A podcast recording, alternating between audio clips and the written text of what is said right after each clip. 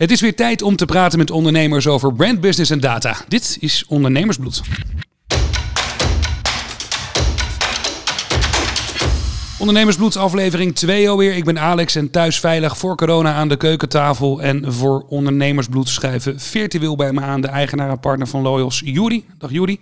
Hoi Alex. Hallo. En ook Jill is er, vaste steun en toeverlaat en een van de partners van, uh, van Loyals. Dag Jill. Hallo Alex. En de gast van deze week is trots op het winnen van de Global Dairy Award, de Zuivel Award, als meest innovatieve merk voor zuivel. Maar kan zich ook winnaar noemen van de Happy Service Award van Oei Ik Groei. Won recentelijk de allereerste Food Service Award. En dit soort resultaten die behaal je natuurlijk alleen maar door goed ondernemerschap. En hij deelt die kneepjes van het ondernemersvlak uh, ja, regelmatig op het podium.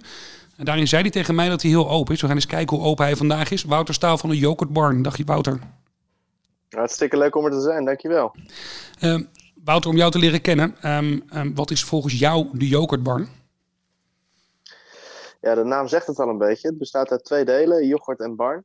En uh, ons initiële idee is eigenlijk ontstaan omdat we erachter kwamen dat de Nederlander de meeste yoghurt ter wereld eet. Alleen wij eten het allemaal thuis.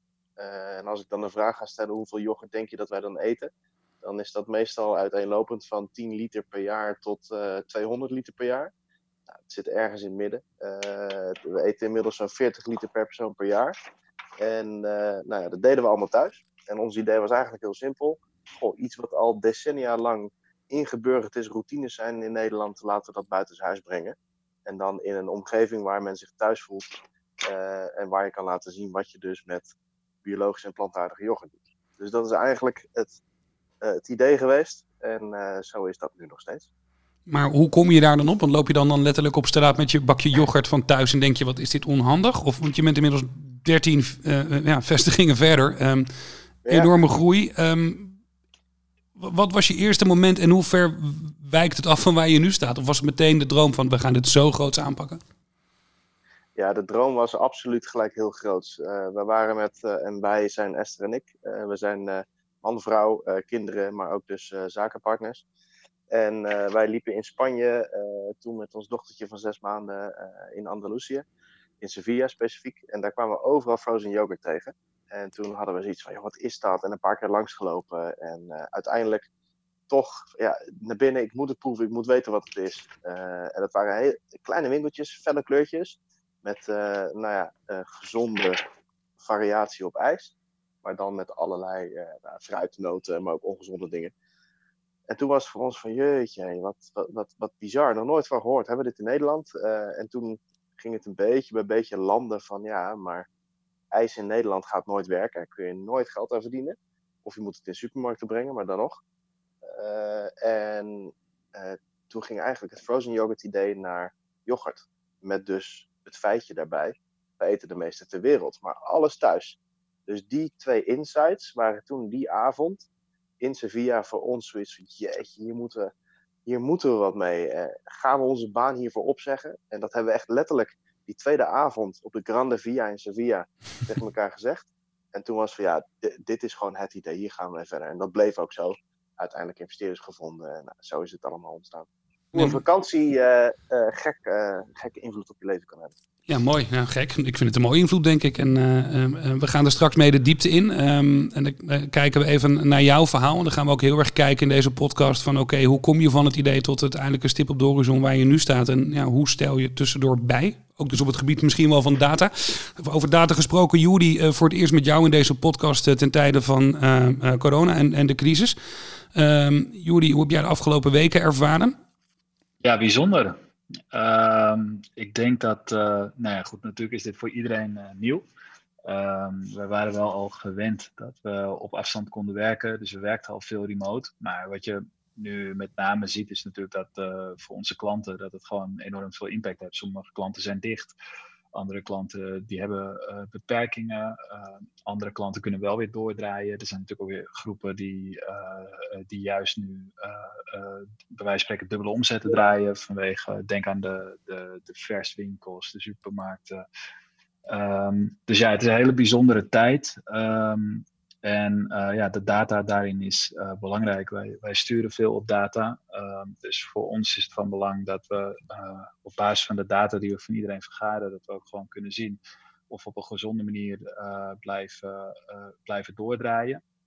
En ehm, ja, ja, goed, daar hou ik me de laatste weken meer dan ooit mee bezig. Heb je mooie datavoorbeelden? Want als ik even gewoon naar het nieuws kijk, dan lees ik al dat, dat een Netflix niet meer in HD streamt omdat ze het niet aankunnen. Dat het internetgebruik gestegen is. Dat um, er gebeurt een hoop. Ze willen zelfs corona bestrijden met eh, de data uit mobiele telefoons om te kijken wie waar zit en hoe ver mensen uit elkaar uh, lopen. Uh, hoe gebruik jij het als ondernemer? Heb je een concrete voorbeelden? Ja, we, voor ons is nu van belang om alle data te verzamelen van al onze medewerkers. En dat, gaat echt van, van e-mail tot teamgebruik, tot chatgebruik, tot aantal videocalls. Um, en om ze daarmee te helpen om een stukje structuur en uh, ja, efficiëntie te geven. Om ervoor te zorgen dat ze door de structuur eigenlijk gewoon een normaal werk-privé-ritme krijgen. En ik denk dat dat ook de belangrijkste outcome voor dit moment uit de data is.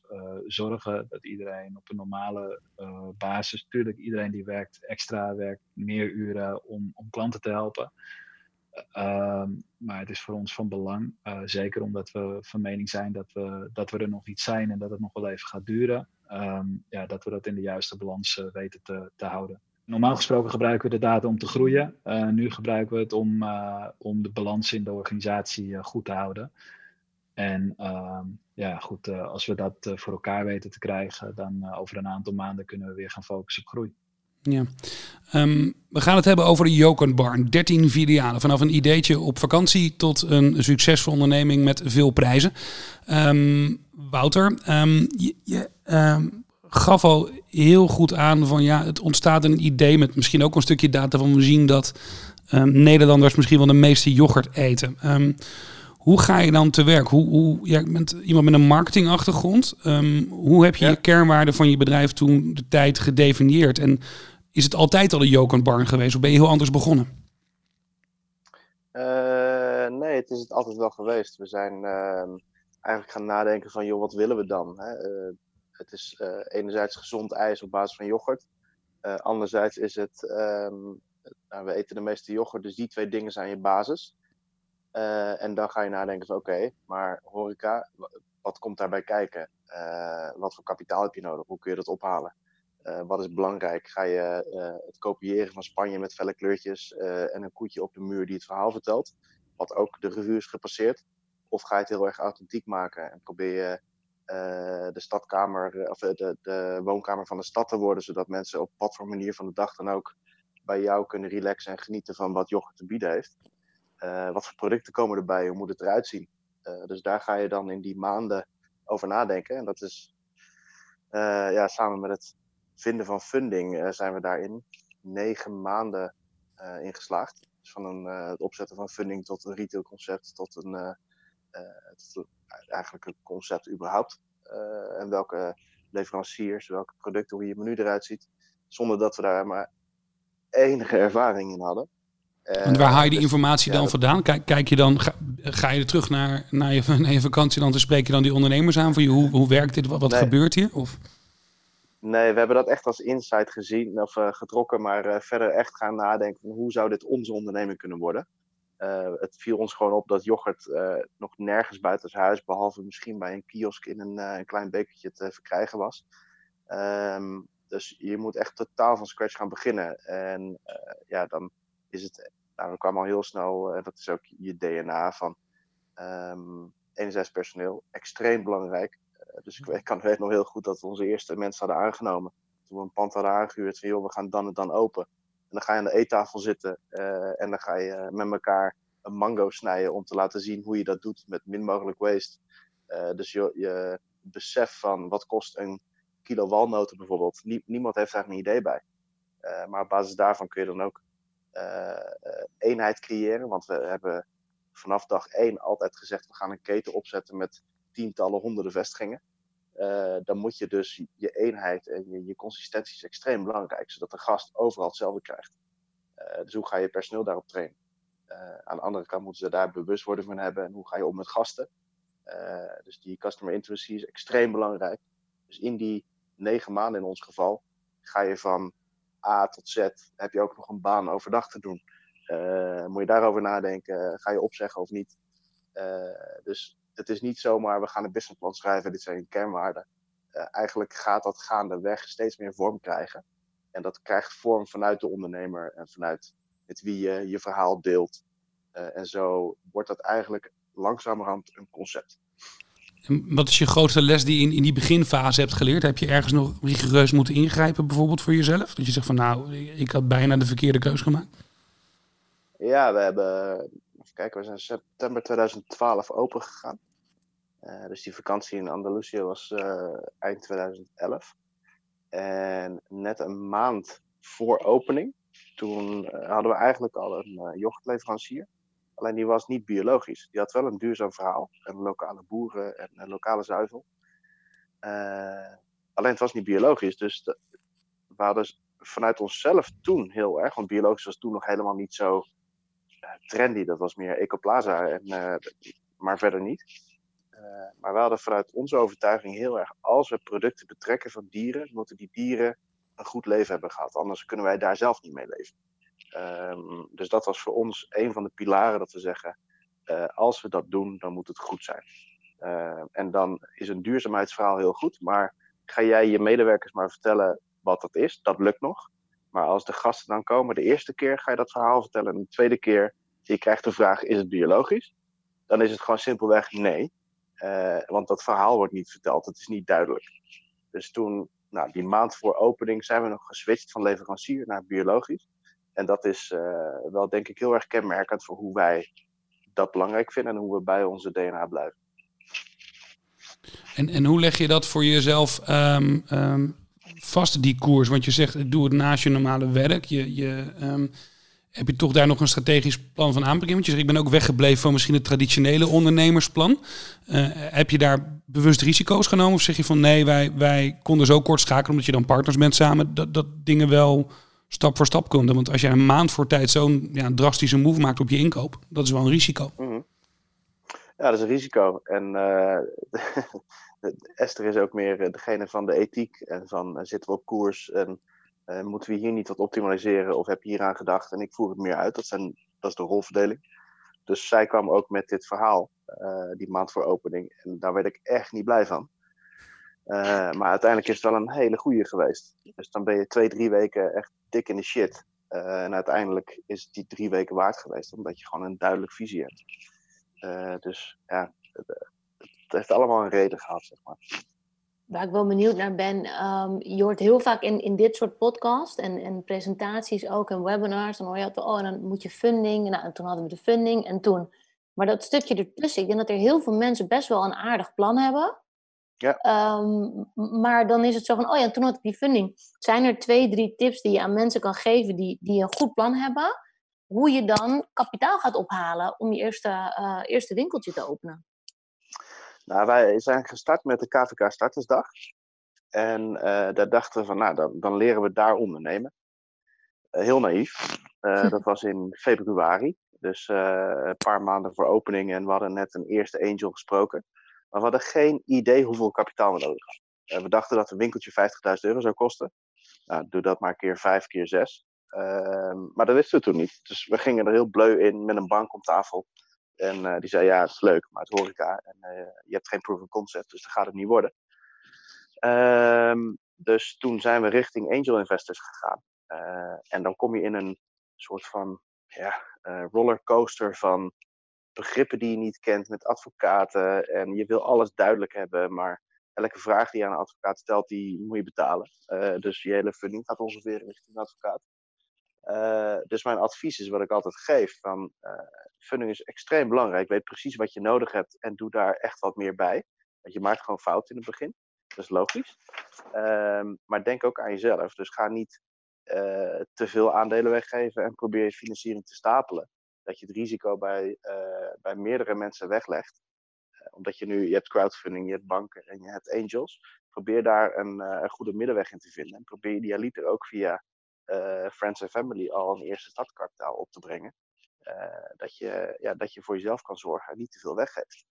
Dus dat is, ja. dat is denk ik de belangrijkste tip. En de andere tip is ook, als je met angels in zee gaat, dan heb je het risico dat ze zeggen: allemaal leuk en aardig, maar wij brengen geld in en jij brengt zogenaamd sweat equity in. Mm bloed, zweet en tranen, letterlijk. En dat is ook altijd letterlijk. Dus jij trekt er geen geld uit, jij brengt gewoon je, je uren in. ga daar alsjeblieft nooit mee akkoord. Gewoon niet. Jij moet ook een gezin onderhouden, dus je hebt ook een salaris nodig.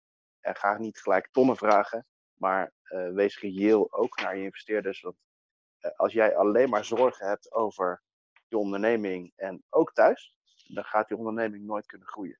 Dus dat is altijd mijn tip ook richting ondernemers, richting financiering. Denk alsjeblieft ook een klein beetje aan jezelf. Helder. Ik zag trouwens ook een leuke uh, tip van een Starbucks-oprichter op Masterclass. Die had eigenlijk als vuistregel van, joh, uh, als jij nou een winkel wil beginnen, dan uh, moet je uitrekenen wat je denkt dat de omzet wordt. En de helft daarvan mag je maar in je, in je winkel steken.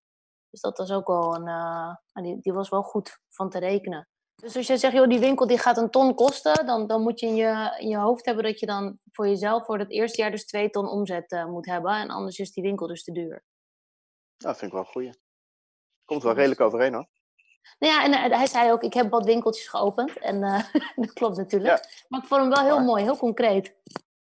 Ja, ja vind ik een hele goeie. Ik heb nooit eerder gehoord, maar je klopt wel. Zijn jullie nog steeds een familiebedrijf? Ja, we zijn nog steeds een familiebedrijf. Esther en ik zitten er nog steeds in als uh, zeg maar groot aandeelhouders. Uh, we zijn wel een aantal keer geswitcht van Angels.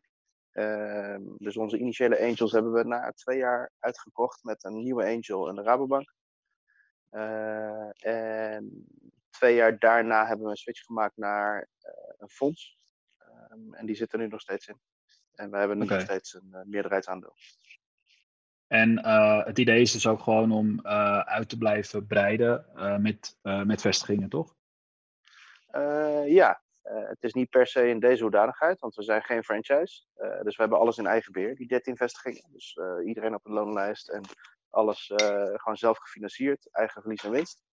Um, maar we hebben nu wel zoiets, begin dit jaar en corona, die, die gooit misschien wat roet in het eten, maar misschien ook niet. Hebben we gezegd van joh, we hebben dermate geoptimaliseerd, we hebben niet meer die strategische groeidrang. Um, en we hebben nu een merk neergezet waarmee we andere experts um, eigenlijk in het zadel kunnen helpen om met ons te kunnen groeien. Dus wij zoeken nu inderdaad internationale master franchise partners daar zijn we al in vergevorderde stadia mee om internationaal uit te rollen. En niet zozeer om nog een winkel in eigen beheer met eigen financiering en eigen personeel in Zwolle en Maastricht en Groningen te openen. Daar, daar is minder focus op. Maar dat is toch een verschil ja, met wat je in het begin vertelde. Dat je zegt, joh, ik, ik weerleg die focus. Um, hoe ga je erom met de focus ja. continu verleggen? Want dit is wel een ander verhaal. Dat je in het begin je kenbaar maakt van ja, ik wil misschien wel 100, 100, 100 vestigingen. En dat is toch wel een redelijke koerswijziging als je nu zegt van ja, misschien zijn we nu wel stabiel en moeten we niet zo direct op die 100 af gaan streven. Ik denk dat uh, die 100 of 20 of uh, welk aantal het ook was, uh, die blijft nog steeds heel erg reëel. Alleen de manier waarop we daar komen is, eh, is veranderd. Als je ziet van misschien zouden wij met met yoghurt, wat toch nog best wel vreemd is voor de Nederlander. Ook al hebben we anderhalf miljoen gasten per jaar. Um, ja, is een, een, Gouda of een Amersfoort of een Zwolle, is die daar klaar voor? Je moet, in het weekend is het geen probleem. Daar waar koopzondagen zijn, trek je op zaterdag en zondag gewoon continu volle zaken, waar je ook zit. Maar door de week moet je ook geld verdienen om, uh, om die huur te kunnen betalen, personeel, et cetera. Um, dus ik denk dat je in Nederland met Yoghurtbarn op dit moment 20, 25 max locaties kan openen. Uh, maar we krijgen ontzettend veel vragen in het buitenland. Uh, dus we hebben nu dermate focus gelegd op optimalisatie en dat we staan als merk, als proces, uh, alles erop en eraan. En dat anderen heel makkelijk dit op kunnen pakken en eh, dus die winkels voor ons kunnen gaan openen. De, de, heel veel mensen die, die een, uh, een, concept hebben of een concept willen maken, die, uh, je zegt we hebben heel veel aanvragen vanuit het buitenland, we hebben heel veel aandacht vanuit het buitenland. Uh, mensen zijn altijd zo, als ik een goed idee heb, dan gaan mensen dat stelen. Ik, ik, ik, denk er persoonlijk anders over. maar jouw verhaal bewijst dat ook. Wat denk je dat dat is? Dat ze dan bij jou willen aansluiten en niet gewoon zeggen wij openen zelf een, een yoghurt concept? als je ziet wat erbij komt kijken om. Want natuurlijk, je kan daar uh, dagenlang gaan zitten en alle vestigingen af. En dan weet je hoe een yoghurtje gemaakt wordt, hoe dat eruit ziet, wat de processen zijn. Maar zie het maar eens te doen. wij doen het al nu bijna negen jaar, dag in dag uit. Met hele teams om ons heen die helemaal yoghurtbarn DNA hebben. We hebben een merknaam opgebouwd. We werken met Arla samen. Eh, we werken op de NS, op Schiphol. Uh, we hebben eigenlijk alle grote partners die je maar wil als je iets in deze richting doet. Aan de andere kant, ja, open alsjeblieft een concurrent. we zijn nog steeds de enige. Als je een nieuwe zaak opent, iedereen, dat is mooi, op dag één van een nieuwe opening zie je alle horecaondernemers er naartoe komen. Oh ja, jeetje, een mooi pand. We hebben meestal rijksmonumenten. En die vragen zich allemaal af, hoe kun je geld verdienen met yoghurt in zo'n pand als deze? Uh, en een week later, dan is die toko altijd vol. En dan hebben ze zelf ook yoghurt op de kaart. Dus die, die taart wordt steeds groter. Het wordt steeds normaler om yoghurt te eten buitenshuis. Alleen er is nog steeds geen concurrent. Nou, die had ik wel graag gehad. Ja, snap ik. Hey, je spreekt van een yoghurt uh, yoghurtbarn DNA. Hoe zou je het yoghurtbarn DNA omschrijven? We hebben eigenlijk drie pilaren. Eén uh, is yoghurtinspiratie. Dus wij proberen gezond eten toegankelijk te maken voor iedereen. En dat is middels biologische en plantaardige yoghurt. Uh, daarin willen we dus en het biologische uh, benadrukken, uh, het plantaardige steeds meer benadrukken, maar ook wat je er dus mee kunt. want de Nederlander at vroeger en nu nog steeds heel veel gewoon een plakje banaan en misschien een beetje muesli. En inmiddels heet dat een granola. En dat is het dan. En wij laten zien wat je er allemaal meer mee kan. Dus dat is één. Dus echt die inspirerende factor, passie en ook erkenning. En aan de andere kant nummer twee is Yoga My Family. Uh, wij willen er echt, en dat is ook de reden waarom wij bijvoorbeeld als eerste dicht gingen met corona. Wij willen er zijn voor onze mensen. Dus niet alleen ons personeel. We hebben 250 mensen in dienst. wij willen gewoon dat dat altijd goed gaat. Dat ze een goed gevoel hebben, zich veilig voelen. vriendschappen maken. Maar ook voor onze, onze fans, onze gasten. Die anderhalf miljoen mensen die elk jaar komen. Ehm, die moeten zich ook thuis voelen. Of ze nu alleen met familie, met gezin, met opa en oma, met collega's zijn. Uh, je moet een familiegevoel hebben. Uh, dus dat, dat is voor ons nummer twee. Uh, en nummer drie is goed doen voor mens, dier en milieu. nou, de keuze biologisch. we, doen, we zijn vanaf dag één 100% vegetarisch. Dat is ook zo'n keuze. die kun je heel makkelijk laten varen. En dat zou de operatie wat makkelijker maken wellicht. Maar dat is mhm. gewoon, we zijn 100% vegetarisch, punt. Uh, en uh, ja, we proberen in alles wat we kunnen doen, bijvoorbeeld met, uh, met onze leveranciers te kijken wat we aan verbeterde routes kunnen doen, aan afvalscheiding. We zijn met zonnepanelen bezig, groene energie, et cetera. Dus we proberen dat op zoveel mogelijk manieren door te voeren. Hoe ga jij zelf om met... wat... Oh, wie wil? Drie vragen tegelijk. nee. Juri, pak hem op. Wouter, um, de uh, de investeerders, waar kijken die qua data? Wat is het allerbelangrijkste waar ze uh, naar kijken en wat jullie zeg maar naar hun toe terug moeten uh, rapporteren?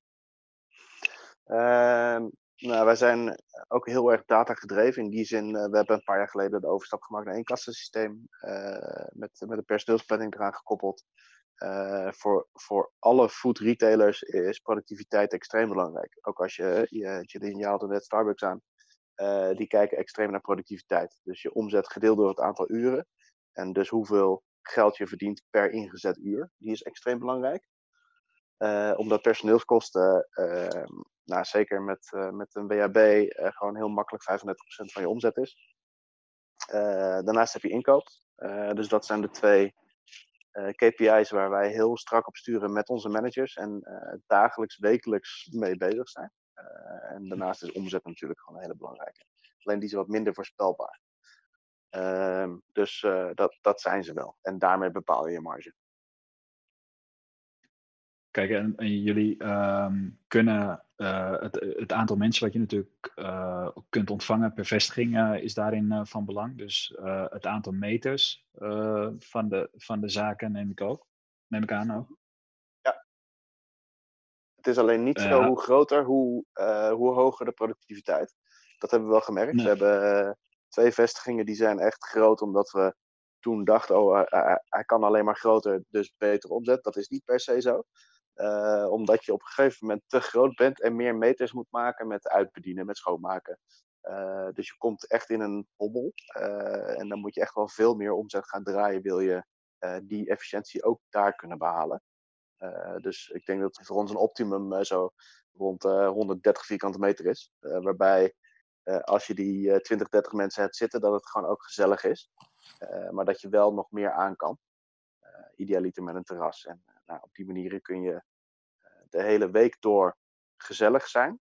en die local hangouts worden. En in het weekend kun je gewoon de piek aan. Ja, dat zie je natuurlijk veel ook uh, met, uh, met franchise-concepten. en je bevestigt dat ook eigenlijk. Dat je dus ziet dat je eigenlijk beter twee vestigingen in dezelfde stad kan hebben. die kleiner zijn als één hele grote. Ja, absoluut. Jill, jij nog? Net? Oh ja, ik heb genoeg. Ik heb, ik heb alles wat ik wil weten. ik denk, doe je dansje. Nee, zeker. Kom maar. wat, is, uh, wat is de droom? Wat, wat zou nou echt het ultieme zijn voor de yoghurtbar? Um, nou, we, we zijn, ik ben marketeer van, van Philips en Nike, dus ik, ik, ik heb het merk bouwen, uh, daar word ik helemaal enthousiast van. Dat je dat dan met je eigen merk mag doen, dat is helemaal geweldig. Um, en dat je daar elk jaar weer, uh, als je weer nadenkt en je leest artikelen over de why, en gaan we nu niet de why vragen, maar um, elke keer is het weer een bevestiging van die drie pilaren die ik net zei. Uh, wat je ook doet, in welke gekke rollercoaster je ook zit qua groei of efficiëntie, elke keer kom je weer, weer daarbij terug.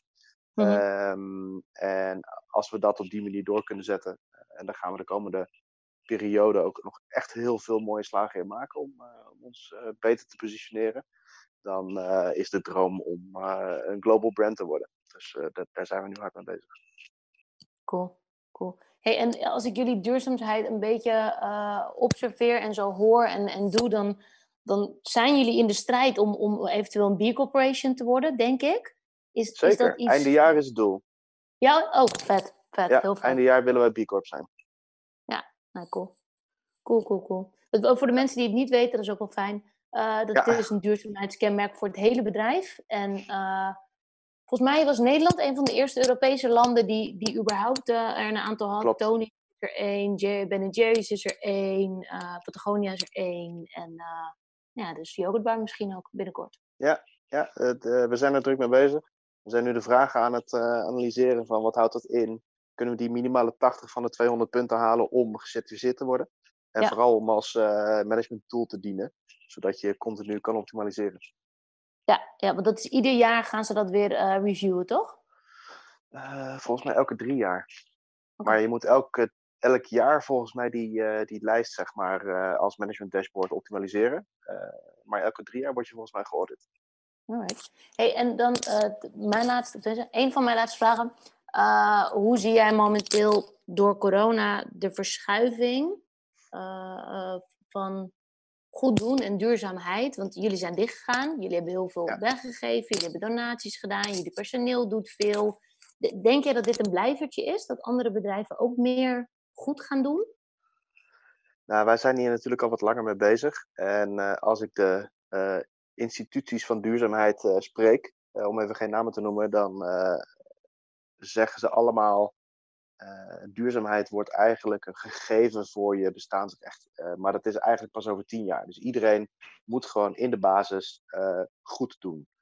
Um, je ziet dat daar nu hopelijk een versnelling in komt.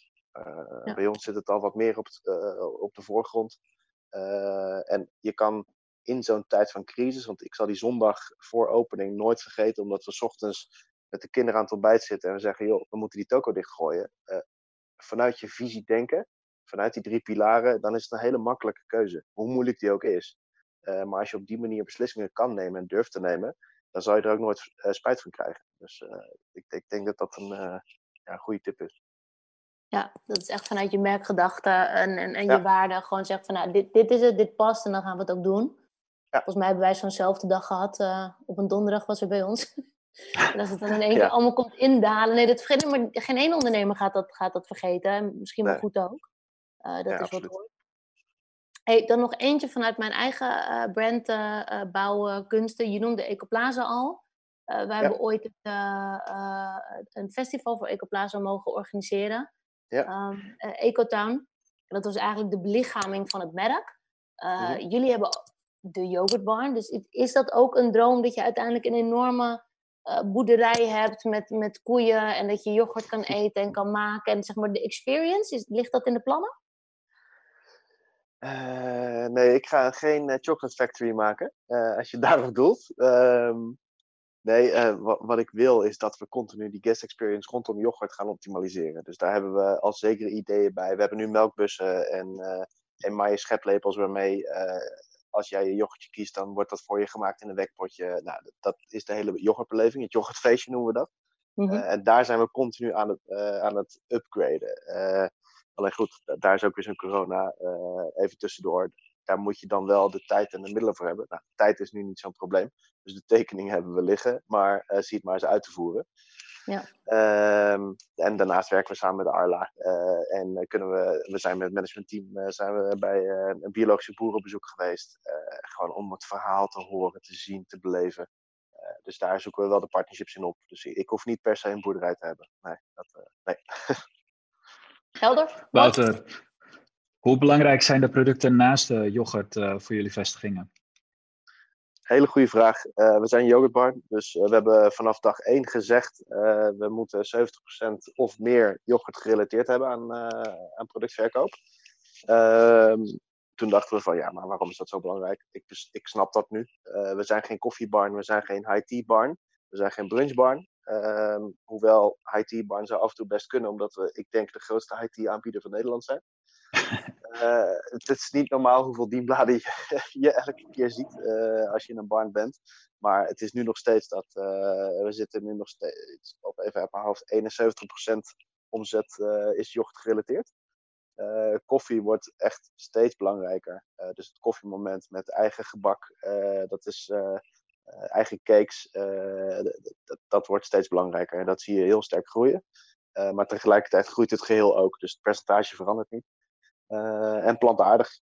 daar heb ik ook de afgelopen maanden veel over geroepen. Wij, wij zien gewoon dat we nu al 30% van onze yoghurtomzet plantaardig doen. Uh, en ik denk dat dat richting de 50-50 gaat en dan een beetje stabiliseert. Maar dat is echt iets wat gaat blijven. Ja, nou ja, goed, zeker onder de, de nieuwe generatie, die is daar natuurlijk al veel meer mee bezig als, uh, als de oude. Dus uh, dat zal zeker gaan groeien.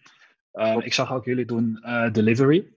Hoe um, doen jullie dat op elke vestiging?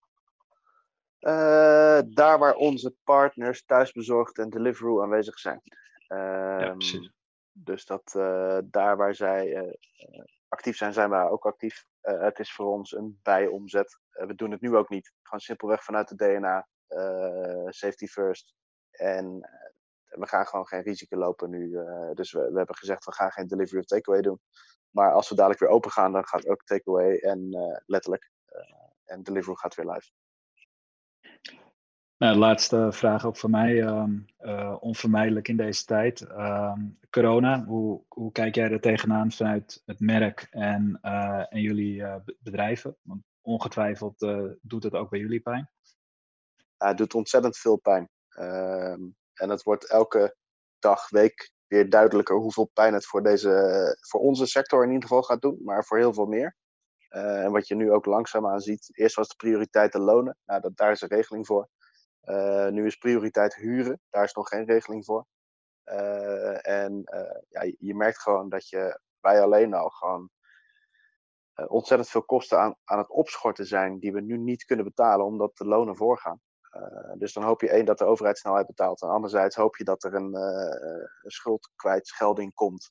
Want niemand, maar dan ook echt niemand, ondanks de regelingen, kan dit doorstaan.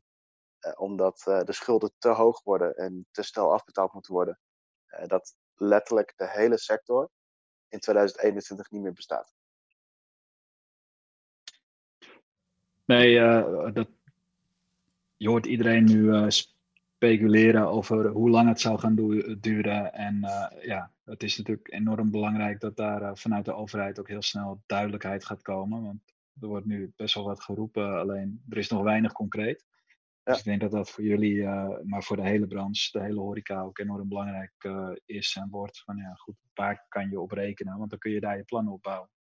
Ja, zeker. En die 28ste is nu geroepen, nou prima. Maar we weten allemaal dat we niet de, de 28ste of 29ste openen. En als we dat al doen, dan zal het met heel veel restricties zijn. Uh, dus willen we dat dan? Uh, willen we voor 10 mensen per uur uh, dan open? tuurlijk, maar financieel misschien niet. aan de andere kant, we hebben nu nou, corona gesproken. We, hebben nu wel tijd om uh, dingen in te halen en na te denken. Uh, weer echt terug naar je basis. hoe kunnen we hier strategisch beter uitkomen? En wat we net ook al zeiden, duurzaamheid wordt gewoon een, een voorwaarde om te mogen opereren, vind ik. Ehm, dus laten we dan alsjeblieft dat gaan doen. dus ik denk dat, dat deze tijd ook zeker een meerwaarde brengt. maar je moet er wel doorheen komen. Eh, dat is eh, even belangrijk op het moment. Zeker belangrijk. Um, ik ga me een beetje afronden met jullie. Um, um, en dan wil ik eigenlijk altijd een soort van tip bij iedereen ophalen van joh, welke inspiratie neem je mee of welke tip zou je vanuit dit gesprek mee willen geven aan een van de ondernemers die meeluistert? Jill, wil ik daarin met jou beginnen? Hoe kijk jij daar? Wat, wat voor tips zou jij meegeven? Ik denk meer uh, als je dit verhaal hoort en als we het in de tijd plaatsen waarin we leven, uh, midden in een crisis waarvan we nog niet even weten uh, wanneer het einde is. Dus zoals Boudewijn zou zeggen, wanneer we weer kunnen beginnen met bouwen. denk ik wel dat het positieve is, maar dat, dat is voor de mensen in business momenteel niet heel erg fijn. Maar dat er wel een hele grote kans ligt voor nieuwe spelers. Dus ik denk wel dat dit soort dingen zijn altijd een soort sweep, weet je, er gaat weer een bezem doorheen. De, de, de wat zwakkere zullen ook echt afvallen. Ik denk dat de, de, de standvastige, de wat grotere, stevige merken blijven staan. Maar er komt ook weer een hele nieuwe aanwas die nu wekenlang op dat concept kunnen gaan broeden. Uh, en, en die kunnen misschien wel tegen een veel vriendelijkere huur um, uh, gaan beginnen. Als, als, als we weer allemaal uit onze huizen komen. Dus dat is niet zozeer een tip, maar ik denk wel een kans. Heb je nou een concept, heb je een idee wat je al jaren in je achterhoofd hebt? Ja, neem dan nu en ga dan nu gewoon bouwen, dan, dan denk ik dat daar wel een mooie kans uh, voor vrijkomt. Juri? Blijven ondernemen. Wat ik uh, veel zie in deze uh, weken is dat er best wel een hoop ondernemers, Wouter gelukkig niet, want die gaf het al aan, werken aan het concept, werken aan je bedrijf en ehm, ja, goed, alles waar je normaal gesproken geen tijd voor, voor hebt of te weinig tijd voor zou hebben. Ehm, je hebt nu alle tijd. Um, maar ga niet afwachten. Uh, je bent ondernemer geworden, dus ga ondernemen in deze tijden. Want um, wachten op de overheid, uh, ja, dat kan alleen maar uh, teleurstelling um, brengen. En ja, daarom des te belangrijker, ga gewoon je eigen plan trekken. En pas dat aan op basis van wat we horen wanneer we weer met z'n allen naar kantoor, naar de zaken mogen om, om te gaan, gaan beginnen en te starten met de wederopbouw. Wouter van de Yogurt Barn, aan jou uh, de laatste woorden om te inspireren. Ja, ik zou inderdaad wat Jury zegt, uh, ga alsjeblieft na, wat zijn je kernwaarden, wat is je verdienmodel? Uh, hoe maak ik optimale marge richting gast of klant, welk geval het ook is. en ga daar nog strakker op zitten. houd je personeel heel erg nauw bij je. je hebt nu ook de kans juist om, ook al is het op afstand, om ze mee te nemen in je verhaal, om die gedrevenheid uh, mee te krijgen, zodat je als je weer kan, uh, er gewoon staat met z'n allen, met alle goodwill van dien, oprechte goodwill. Uh, en ja, dat biedt alleen maar kansen. Dus ik zou zeggen, inderdaad, aansluitend op de woorden van hiervoor, ga door en voed die passie. Voed die passie. Mooi. Wouter, dankjewel voor je openheid. Ook Juri en Gideon bedankt. Um, dit was hem, de podcast Ondernemersbloed. Alle podcast-uitzendingen van Loos zijn uh, terug te luisteren via de vaste podcastkanalen, maar zeker ook via Spotify. Volg Loos ook via LinkedIn, want dan krijg je altijd een update wanneer we de nieuwe podcast live hebben staan. En heb je tips, ideeën voor gasten of ondernemersvragen over brand, business en data, mail die naar hello.loyals.com. Dit was Ondernemersbloed voor deze week. Tot de volgende. Wij zijn Loyals. We zoeken ondernemers die willen groeien. Bedrijven in de Randstad met een jaaromzet vanaf 5 miljoen. Bedrijven die een merk willen bouwen. Wij bouwen merken en bieden keiharde resultaten. We werken met vaste prijzen en leggen elke maand de resultaten bij jou op tafel. Loyals.com voor merken en keiharde groei.